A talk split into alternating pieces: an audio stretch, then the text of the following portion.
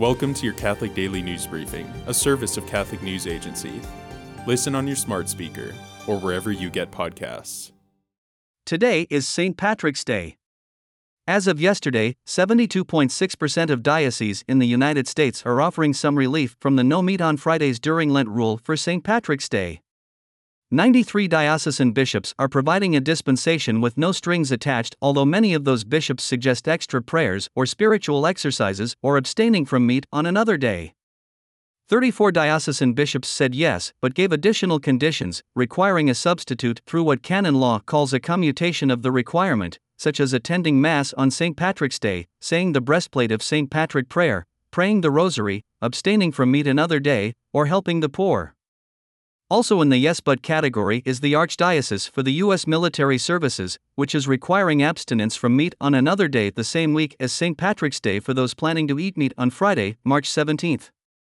46 diocesan bishops, or 26.3% of the diocese, have said no to a general dispensation or commutation for all Catholics in the diocese, although many of those say they would grant individual dispensations upon request.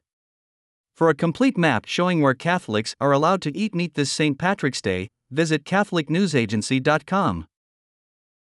Catholic bishops in the United Kingdom said a new law criminalizing prayer and outreach outside abortion clinics in England and Wales discriminates against people of faith.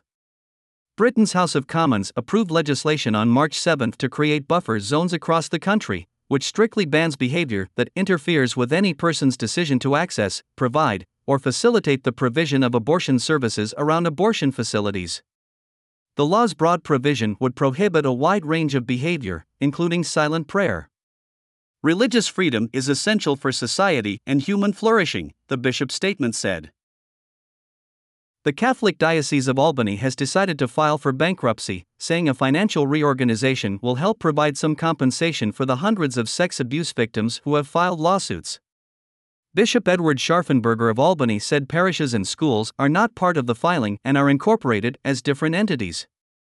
Scharfenberger said the diocese has been named in more than 400 lawsuits filed from August 2019 to August 2021 under the Child Victims Act of 2019.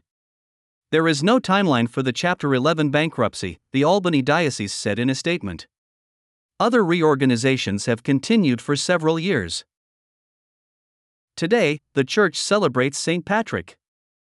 He was captured and brought as a slave to Ireland before escaping back to Britain, but later returned to Ireland as a bishop to minister to the small Christian communities. Using the traditions and symbols of the Celtic people, he explained Christianity in a way that made sense to the Irish and was thus very successful in converting the natives. He remains one of the most beloved saints of Ireland.